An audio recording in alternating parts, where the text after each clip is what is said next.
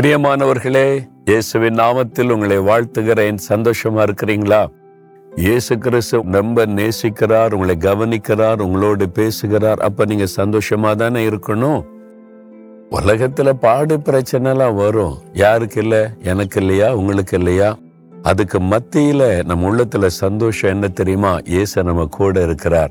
நம்மோடு நடக்கிறார் கரம் பிடித்து நடத்துகிறார் நம்மோடு பேசுகிறார்.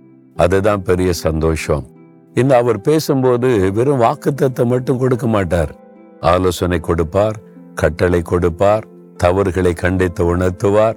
அதெல்லாம் கூட நம்ம அறிந்து கொள்ளணும். அப்போதான் நம்ம சரியாக ஆண்டோடைய பிள்ளைகளாக ஆவிக்குரிய வாழ்க்கையில வளர முடியும். இன்றைக்கு ஆண்டவர் என்ன சொல்றாரு? மத்திய ஐந்தாம் அதிகாரத்துல வாசிக்கும் போது இயேசு ஒரு மலையில அமர்ந்த போது ஜனங்களெல்லாம் கூடி வந்தாங்களா? மலை பிரசங்கம் செய்தார்.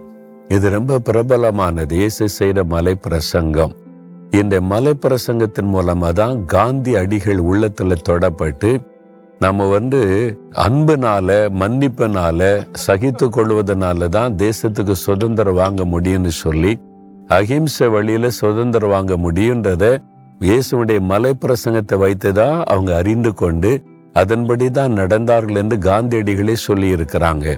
அப்ப இந்த மலை பிரசங்கம் ரொம்ப முக்கியமானது. நம்முடைய வாழ்க்கையை சரிப்படுத்தி நம்மை தேவனுக்கு பிரியமானவளாய் மாற்றக்கூடியது. அதனால தேவ பிள்ளைகள் மத்திய ஐந்தாம் அதிகாரம் ஆறாம் அதிகாரம் ஏழாம் அதிகாரம். இந்த மூன்று அதிகாரத்தை அடிக்கடி வாசித்து தியானித்து நம்ம ஒப்பு கொடுக்கணும். பாக்கியவான்கள் வசனம்னு சொல்லுவாங்க. அதுல முதலாவது சொல்றாரு மத்திய ஐந்தாம் அதிகாரம் மூன்றாம் வசனம் ஆவியில் எளிமை உள்ளவர்கள் பாக்கியவான்கள் பரலோக ராஜ்யம் அவர்களுடையது. ஆவியில் எளிமை உள்ளவர்கள் தான் தேவனுடைய ராஜ்யத்தின் சந்தோஷத்தை உண்மையா அனுபவிக்க முடியும் பரலோக பாக்கியத்தை பெற முடியும் என்று. அதாவது எளிமை உள்ளவர்கள். இந்த பெருமை உள்ளவர்கள் இருந்தா தேவன் எதிர்த்து நிற்கிறார். சிலர் வெளியில தாழ்மை மாதிரி காண்பிப்பாங்க உள்ளத்துக்குள்ள பெருமை இருக்கும். அப்ப இருதயத்துல ஒரு தாழ்மையோடு எளிமையோடு நடந்து கொள்ளணும். சிலர் டாம்பிங்கமா ஒரு மாதிரியெல்லாம் நடக்கிற ஆட்களை பார்த்திருக்கீங்களா? அது வந்து தேவனுக்கு பிரியமில்லாத காரியம். ஆவியில் எளிமை உள்ளவர்களாக நம்ம இருக்கணுமா? தாழ்மை உள்ளவர்களாய். ஒரு சமயம் ஒரு சகோதரர் வந்து கேட்டார். அது ஒருவர் மாத்திரமல்ல நான் போகிற இடத்துல பலர் கேட்பாங்க வந்து ஆண்டவர்கிட்ட நான் பேச முடியுமா? ஆண்டவர் என்னோடு பேசுவாரா? என்று. ஆமா ஆண்டவர் உங்களோடும் பேசுவாரு. ஆண்டவர் உங்களுக்கு தன்னை வெளிப்படுத்துவாரு.